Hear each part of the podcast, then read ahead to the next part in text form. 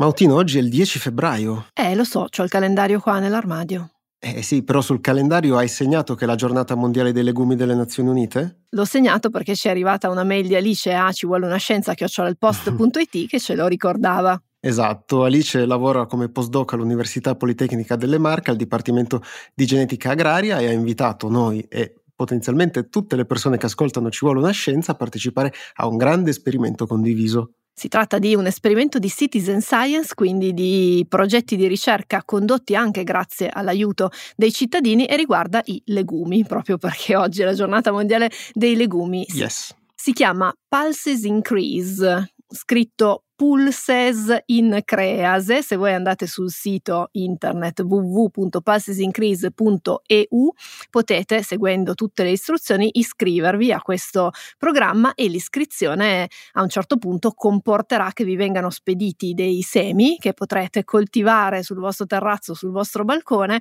e seguirne l'evoluzione nel corso del tempo, comunicando con i ricercatori quello che osservate di questi legumi. Potrete poi seguire la crescita di tutti i vostri legumi nel vostro laboratorio domestico e attraverso un'app mandare poi dei riscontri naturalmente ai gruppi di ricerca che se ne occupano. Trovate comunque tutti i dettagli e le istruzioni sul sito che citava prima Mautino. C'è tempo per farlo fino al ventotto febbraio e visto che ci dice Alice le partecipazioni dall'Italia sono ancora un poco basse, abbiamo pensato che magari la spinta di Ci vuole una scienza potrebbe portare all'aumento di grandi e piccoli ricercatori e ricercatrici dall'Italia per partecipare al progetto. Io intanto l'ho fatto per noi, quindi io ho iscritto Ci vuole una scienza, ecco, al programma e vi terremo aggiornati sullo stato di salute dei nostri fagioli. Nel frattempo oggi parliamo di intelligenze artificiali nella ricerca, di terremoti e bombe atomiche, di indagini e scienza e infine della scoperta di un nuovo tipo di ghiaccio. Io sono Beatrice Mautino e io sono Emanuele Menghetti e questo podcast del Post si chiama Ci vuole una scienza.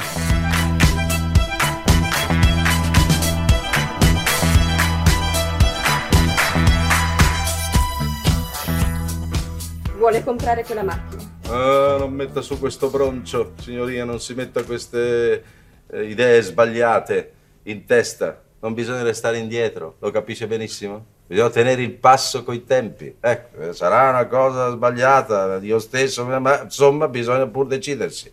Del resto lei non s'allarmi perché il suo lavoro non lo perderà.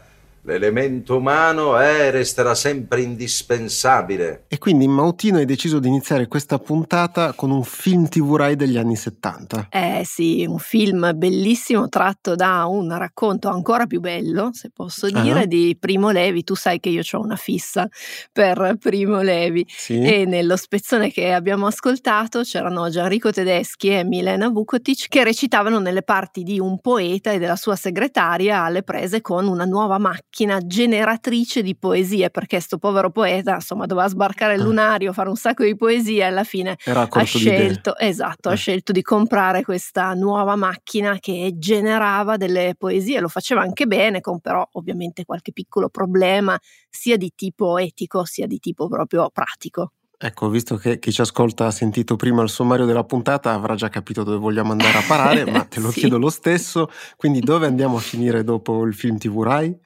Andiamo a finire a ChatGPT. Ah, ecco. Eh sì, che è stata lanciata nel novembre scorso, il tre novembre del duemilaventidue, che è anche il giorno del tuo compleanno. Un e, quando regalo, è eh. stata, e quando è stata lanciata ha sbancato un po' tutto. Noi eh, nel podcast avevamo già parlato in passato di generatori di testo, nelle primissime puntate avevamo raccontato di un software che era in grado di produrre delle recensioni di vini con buona pace dei sommelier e più recentemente nella puntata del due dicembre avevamo parlato del lancio di Galactica, il modello linguistico della società Meta, quella di Facebook e di Instagram, che avrebbe dovuto assistere gli scienziati e le scienziate nella produzione di testi scientifici e che però aveva ricevuto grandi critiche per la sua inadeguatezza, tanto poi da farlo sospendere pochi giorni dopo il debutto. Sì, esatto, non era andata benissimo. Invece con ChatGPT le cose sembrano essere molto diverse, perché in poche settimane è diventato uno degli strumenti più diffusi, utilizzati nei contesti più disparati, ed è anche una delle dimostrazioni di dove possono arrivare i sistemi di intelligenza artificiale, ed è quindi stata anche al centro di grandissimi dibattiti anche nella comunità scientifica, con prese di posizione e lunghi editoriali sulle riviste di settore, come vedremo tra poco.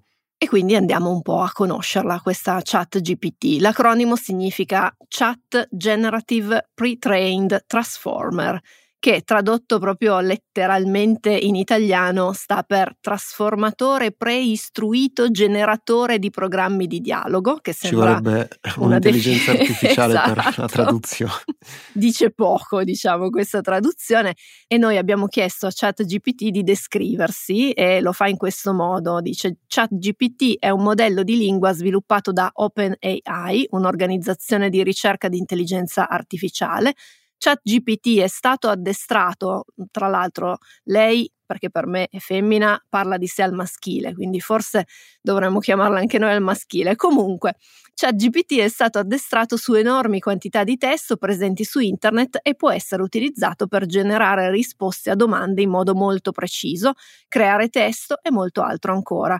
Questo modello è stato progettato per essere utilizzato come sistema di conversazione artificiale, in grado di intrattenere conversazioni con gli utenti in modo naturale e convincente. E in effetti, se fate una prova, riuscite a conversarci in modo piuttosto naturale. Per farlo basta andare all'indirizzo chat punto openai punto com e lì ci si registra con uno username, una password, come si farebbe per altri servizi online, oppure si possono anche usare gli account di Google o di Facebook che già si hanno. Poi si arriva a una schermata dove si fa proprio una richiesta testuale e in conseguenza di questa richiesta ChatGPT poi fornirà le risposte, che possono essere appunto basate su conversazioni, oppure gli si può chiedere di estrarre dei dati e di fare altre cose, perché il sistema è proprio molto versatile. Eh sì, infatti io per esempio la uso per creare dei riassunti di testi organizzati per punti. Questo passaggio non mi evita di leggere il testo e ah, forse ecco. non voglio neanche arrivare a quel livello lì, però di fatto mi velocizza il lavoro di mettermi lì, farmi uno schemino, e, e gli schemini poi in realtà mi tornano molto utili per il mio lavoro, per andare a ripescare velocemente le informazioni quando mi servono.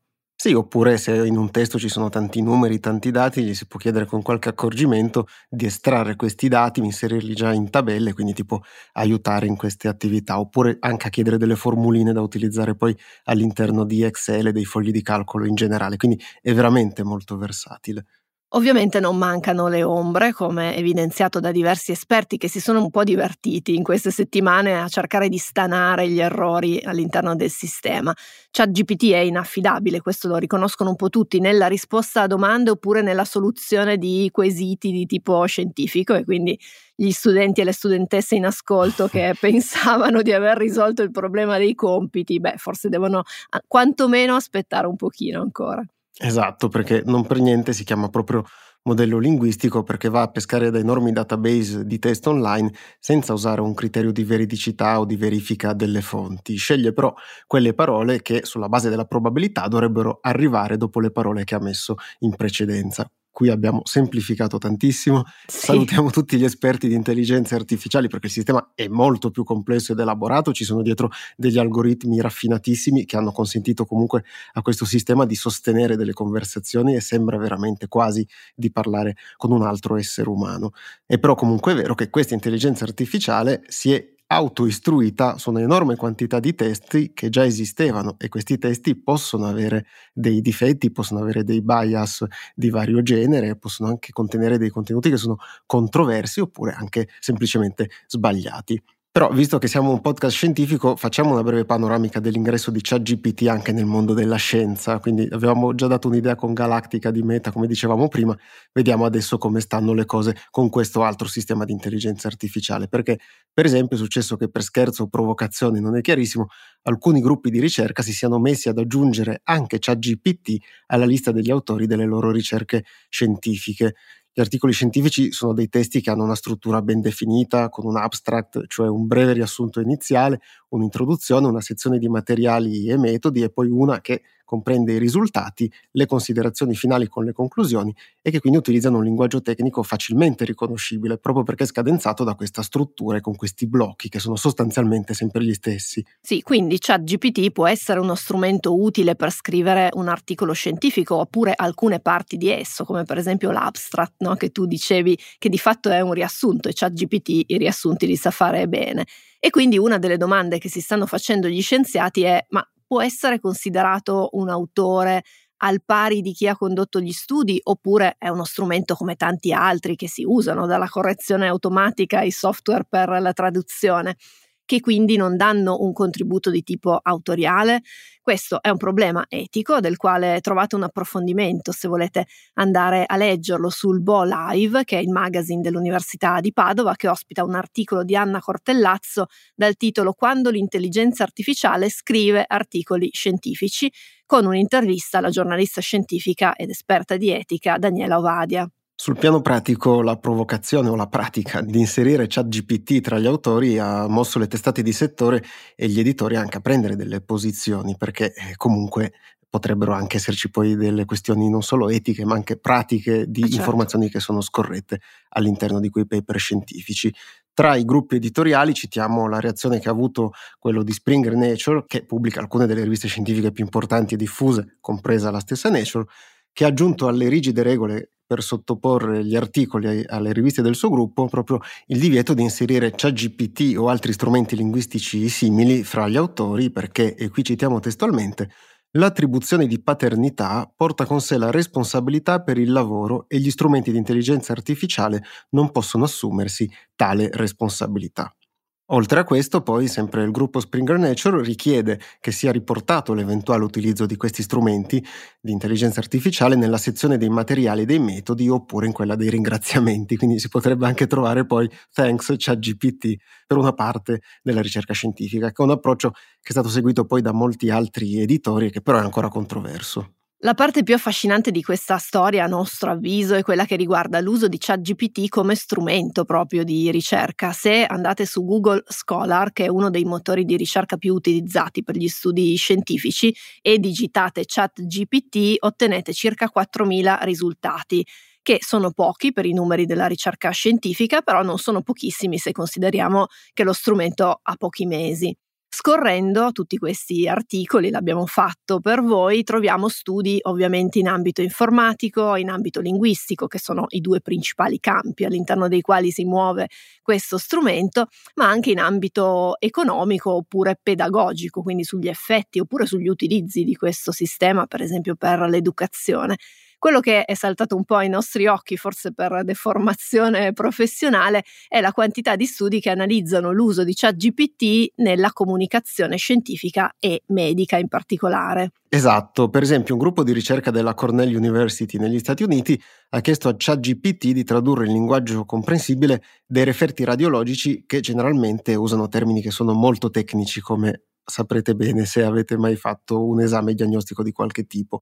E questo gruppo di ricerca ha poi chiesto a dei medici di valutare come ChatGPT aveva tradotto, diciamo in termini più, potremmo dire quasi divulgativi, eh sì. quelle informazioni contenute nei referti. Gli autori hanno concluso che la maggior parte dei radiologi concordava sul fatto che i referti semplificati fossero effettivamente corretti, e qui stiamo citando testualmente la loro ricerca, completi e non potenzialmente dannosi per il paziente, con alcuni casi però in cui le dichiarazioni erano errate, però a quanto sembra tali non da comportare dei rischi poi per i pazienti. E quindi, incuriositi da questa cosa, Mautino, ci siamo messi a fare una prova anche noi. Eh sì, abbiamo preso da internet un referto di una T A C che parla di un quadro di broncopatia cronica enfisematosa, esiti fibrotici apicali bilaterali di maggiore evidenza a sinistra, addensamenti a ground glass al segmento posteriore del lobo superiore destro in adiacenza alla scissura interlobare, sempre a destra minimo versamento pleurico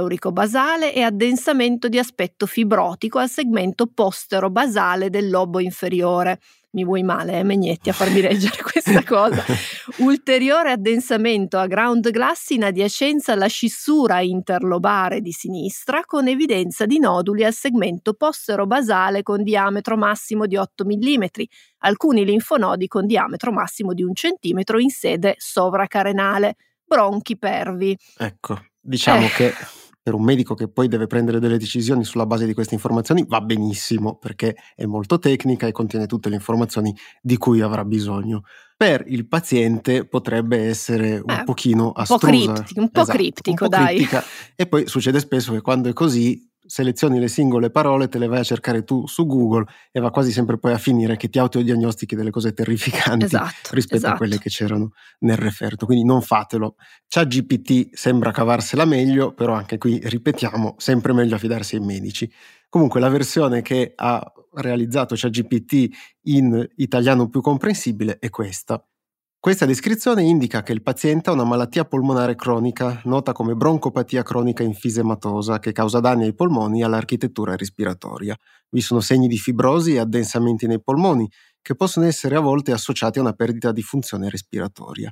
Inoltre, vi sono piccoli accumuli di materiale anomalo, noduli e linfonodi ingrossati, che potrebbero essere associati a una qualche forma di infiammazione o di altra malattia. Tuttavia, per una diagnosi definitiva, una comprensione più completa dei sintomi del paziente, sarebbe necessaria una valutazione clinica più approfondita da parte di un medico. E quindi qui bisogna anche dire, l'intelligenza artificiale da sola ha messo un po' le mani avanti, ha fatto eh, bene sì. ovviamente. E noi siamo andati da un medico, abbiamo mandato questo testo a Irene, che è un'amica medica che salutiamo e ringraziamo, che ha valutato questa descrizione come: direi che l'interpretazione dei noduli come accumulo di materiale anomalo non è corretta, però per il resto è una buona lettura. E questo conferma in maniera ovviamente informale, priva di, di valore scientifico, quanto riportato nello studio della Cornell che citavamo prima, perché questo strumento non si può sostituire al medico, ai medici e alla comunicazione, diciamo così, ufficiale attraverso i referti, però potrebbe essere un aiuto proprio per i medici per formulare referti più comprensibili e quindi accessibili ai pazienti. Esatto, potrebbe esserci il referto tecnico per il medico e poi quello più divulgativo, chiamiamolo così, per tutti gli altri. Tornando invece su ChatGPT e le cose che ha anche dietro le quinte, dal punto di vista del mercato, OpenAI, che è l'azienda che lo ha creato, ha annunciato un servizio in abbonamento di recente che costa una ventina di dollari al mese e che permette di accedere a alcune funzioni ulteriori di ChatGPT rispetto alla versione gratuita, per esempio la possibilità di eh, ottenere risposte in tempi più rapidi e anche di utilizzare eh, più dati. Microsoft, che è una delle più grandi aziende informatiche al mondo, aveva già investito in OpenAI in passato e adesso ha annunciato un ulteriore investimento di circa dieci miliardi di dollari proprio per quanto è stata convinta dai risultati ottenuti da ChatGPT, tanto che proprio questa settimana poi ha anche annunciato l'aggiunta di questo sistema al suo motore di ricerca che si chiama Bing.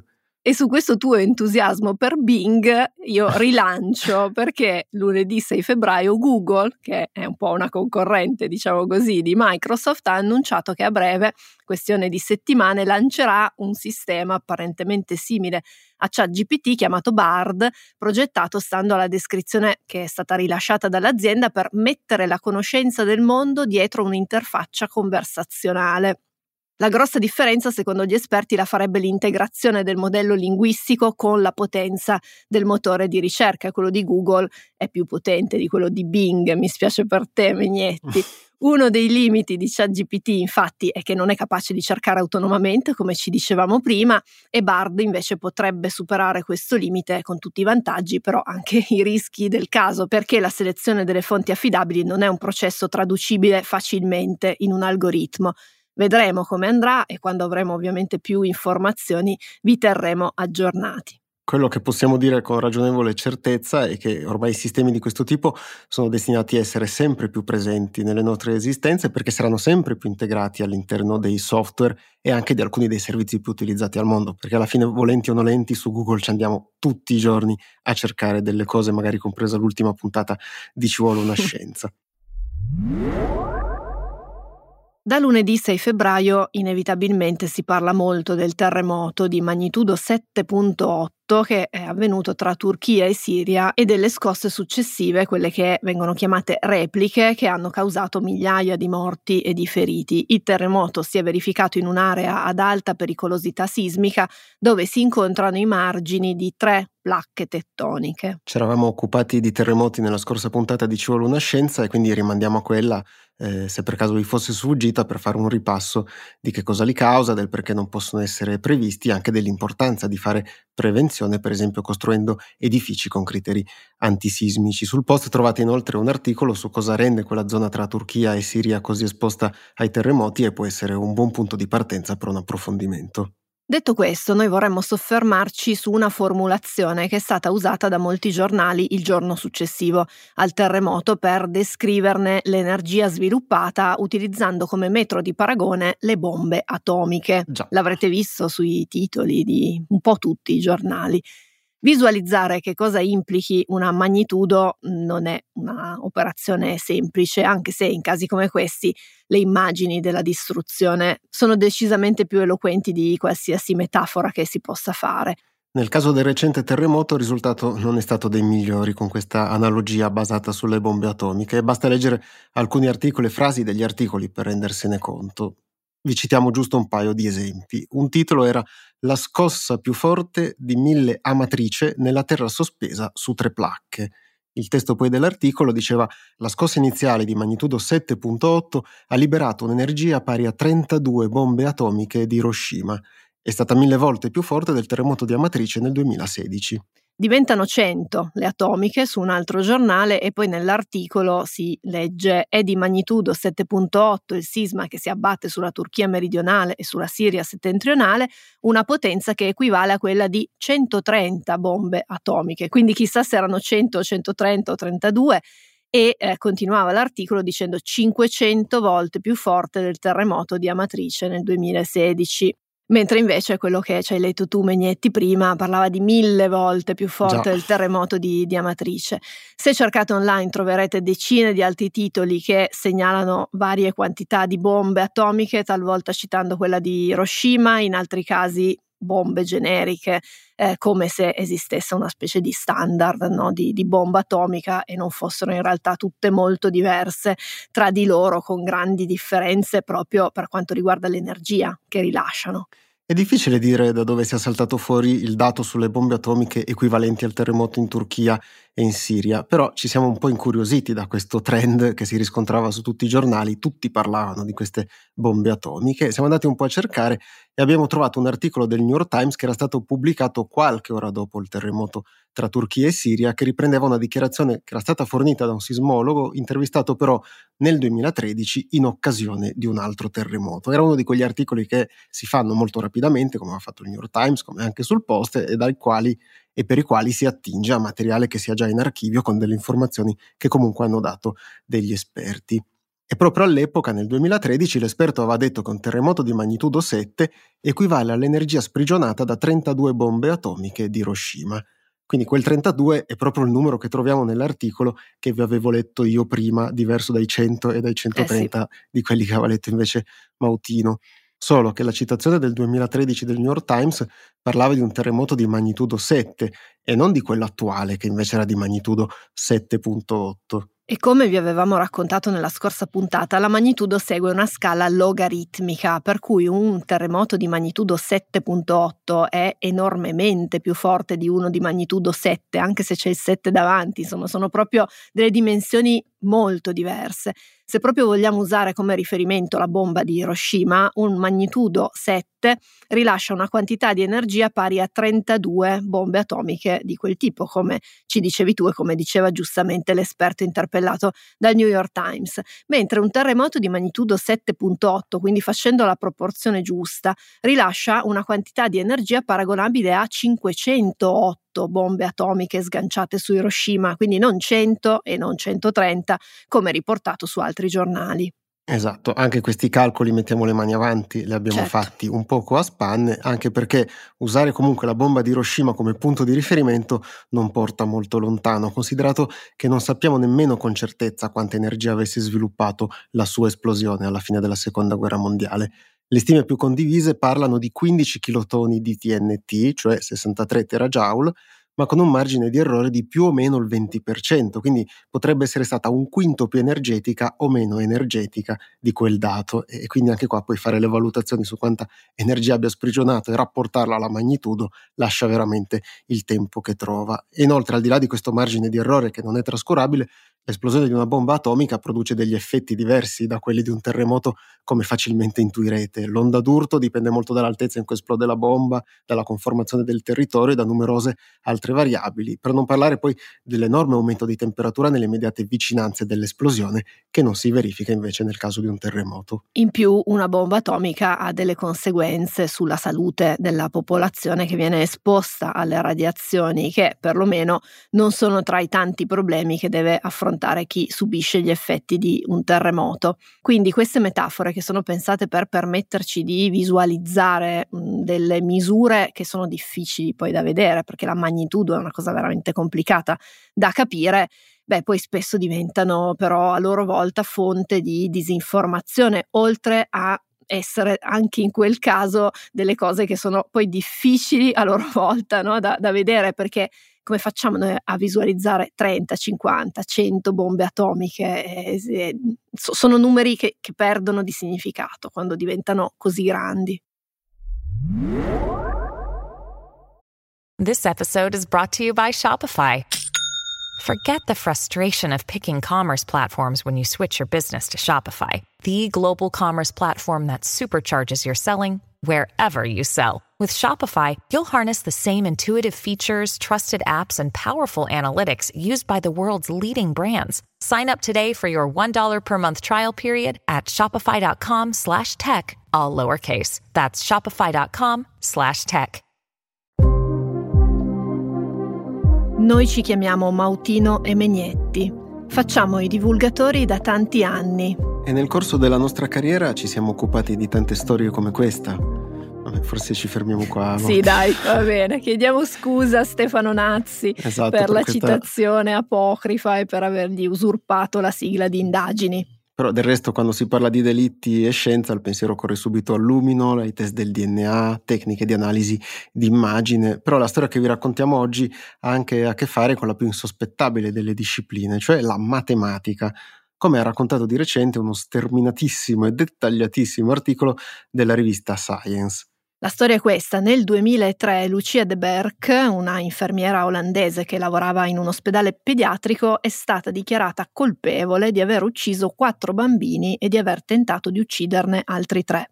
L'infermiera non era stata colta in flagrante. La sentenza si era basata su un calcolo delle probabilità effettuato incrociando le morti dei bambini con i turni dell'infermiera, arrivando a stabilire in una su sette miliardi la probabilità che si trattasse di un caso, quindi decisamente improbabile. Poi questa stima è stata rivista nel corso delle indagini, arrivando a una su trecentoquarantadue milioni, che è un numero comunque molto alto, che unito ad altre prove come le tracce di sedativi e altri farmaci sospetti ritrovati nei corpi dei bambini, era stata appunto sufficiente poi a farla condannare. E il caso, che aveva avuto anche una certa risonanza, anche perché comunque la vicenda era piuttosto drammatica, sarebbe stato chiuso lì se non fosse stato per una geriatra che era imparentata con la responsabile di questa infermiera che era stata poi condannata e che aveva notato alcune stranezze nelle prove presentate al processo, cioè riguardando i casi, le cartelle cliniche, per quello che poteva vedere, aveva ricostruito che tutto sommato i farmaci che erano stati utilizzati con questi bambini erano compatibili con alcune delle terapie o dei trattamenti che avrebbero dovuto ricevere, e quindi ha segnalato questo problema ai responsabili dell'ospedale e anche alle autorità, però ricevendo molte resistenze e tutto sommato non riuscendo a portare molto avanti queste segnalazioni. A questo punto si è rivolta a suo fratello, che è un filosofo della scienza e che è proprio esperto di bias cognitivi, cioè quei difetti di ragionamento che ci portano a interpretare in maniera scorretta la realtà, proprio magari perché abbiamo già delle nostre convinzioni inconsciamente, usiamo quelle. Questo filosofo della scienza, che si chiama Tom Dersken, si è appassionato al caso dell'infermiera de Berck e ha raccolto tutti i possibili errori di questo processo in un libro che è stato pubblicato nel duemilasei, quindi tre anni dopo la condanna, eh, dal titolo Lucia de B, punto, perché i cognomi non si mettono in Olanda per questioni di privacy del, degli imputati o anche dei condannati, ricostruzione di un errore giudiziario. Questo libro, e più in generale poi anche il caso, eh, viene notato dal eh, matematico Richard Gill, che lavora presso l'Università di Leiden, quindi sempre nei Paesi Bassi. Si insospettisce a sua volta, ci sono delle cose che non gli tornano e quindi si rimette a fare i conti, quelli degli statistici che erano stati utilizzati proprio durante il processo, scoprendo che di errori nel ragionamento che aveva portato al calcolo delle probabilità ce n'erano stati davvero parecchi. Per esempio, per avere un metro di confronto non erano state considerate morti avvenute quando l'infermiera non era in turno, oppure erano anche state aggiunte morti a ridosso dei turni dell'infermiera sospettata, che erano poi andati a gonfiare le statistiche poi utilizzate durante il processo e che avevano portato ai risultati che avevamo visto prima. Queste cose, secondo Gill e molti altri poi statistici intervenuti anche dopo, succedono perché noi esseri umani siamo molto bravi a vedere modelli, pattern quando non ci sono. È un po' come quando riconosciamo un volto in una macchia sul muro. Quello che succede è che il nostro cervello prende quell'insieme di punti, di linee e di appunto di macchie e li unisce ricostruendo quello che manca. In un'indagine questa cosa si traduce per esempio nel fatto che gli investigatori possano dare più peso a prove che confermano una certa ipotesi che magari hanno già in testa per mille altri motivi e darne invece meno ad altre che quell'ipotesi la scarterebbero. In un rapporto pubblicato dalla Royal Statistical Society a fine del duemilaventidue, nel quale si fa proprio il punto sul ruolo della statistica nei processi, Gill e colleghi scrivono: ti ritrovi con una prova che sembra straordinariamente improbabile che si sia verificata per caso e naturalmente il problema è che non si è verificato esattamente per caso, ma in un certo senso l'hai aiutato tu, il caso. E quindi, tornando proprio al lavoro di Gill, alla fine i conti giusti, corretti di tutti i possibili errori danno un numero che è molto diverso da quello che era emerso all'inizio del processo, perché si era partiti da uno su sette miliardi, poi uno su trecentoquaranta milioni, però con il ricalcolo si è arrivati a uno su quarantanove compatibili con il caso, quindi una drastica riduzione. Nel duemiladieci i difensori dell'infermiera hanno chiesto un nuovo processo e alla fine de Berck è stata assolta, diventando uno dei casi di errori giudiziari più famosi dei Paesi Bassi. Gill, che è anche un po' un personaggio e l'articolo di Science lo descrive proprio bene in tutta la sua eccentricità, è diventato da lì in avanti un esperto di statistica specifica per i casi di omicidio medico e poi lavora per prevenire degli errori giudiziari simili. Anche, tra l'altro, contribuito a ottenere l'assoluzione nell'ottobre del duemilaventuno dell'infermiera italiana Daniela Poggiali, accusata di due omicidi qui in Italia. Il rapporto della Royal Society che citavi tu, Mautino, prima si può trovare e leggere sul sito dell'istituzione e va proprio anche nella direzione della prevenzione degli errori dovuti all'uso scorretto della statistica, come abbiamo visto in questo esempio, soprattutto poi in quei casi che hanno a che fare con la medicina, dove le morti sono per forza di cose molte e quindi la statistica può essere uno strumento utile per individuare anomalie e correggere anche poi gli errori, come abbiamo visto, sapendo però che comunque ci sono dei limiti e quindi per evitare che si possano costruire ulteriori anomalie.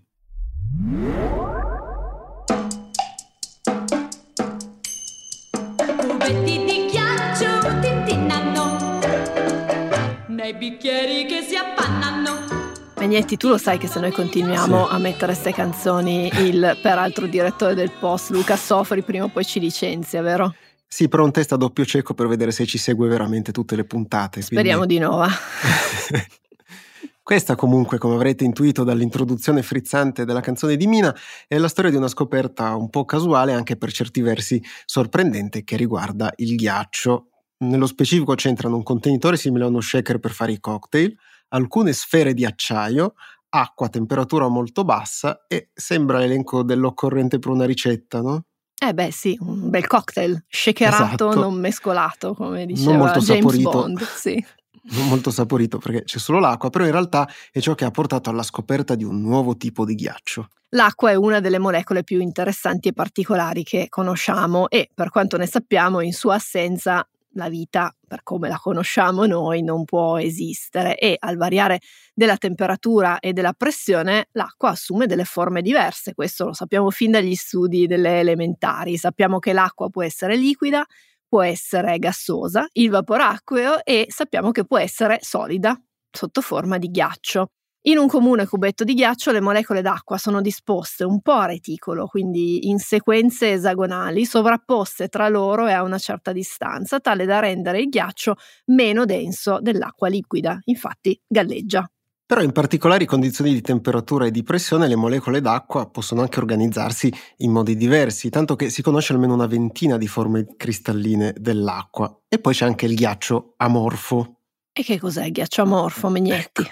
Dal nome sembra una roba brutta, però è semplicemente viene definito amorfo il ghiaccio in cui le molecole d'acqua sono disposte casualmente, senza quell'organizzazione cristallina ordinata di cui parlavi tu.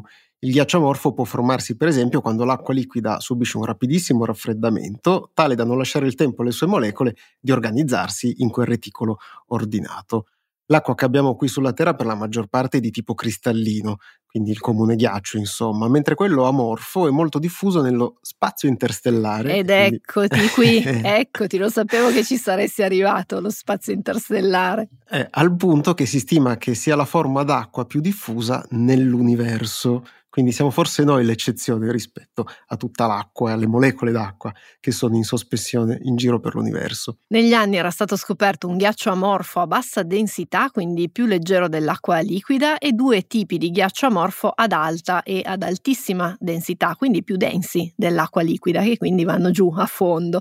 Poi sono arrivati Alexander Rosu-Finsen e alcuni suoi colleghi dello University College di Londra. Il loro intento era di studiare in grande dettaglio i cristalli minuscoli di ghiaccio per esplorarne le proprietà. Per produrli hanno pensato di usare un contenitore simile a uno shaker, quindi quello di cui parlavi tu all'inizio, nel quale hanno fatto muovere vorticosamente e anche scontrare tra di loro alcune sfere di acciaio, un po' come fossero delle biglie messe all'interno di questo shaker, insieme a dell'acqua che era stata raffreddata molto, portata a meno centonovantacinque gradi Celsius.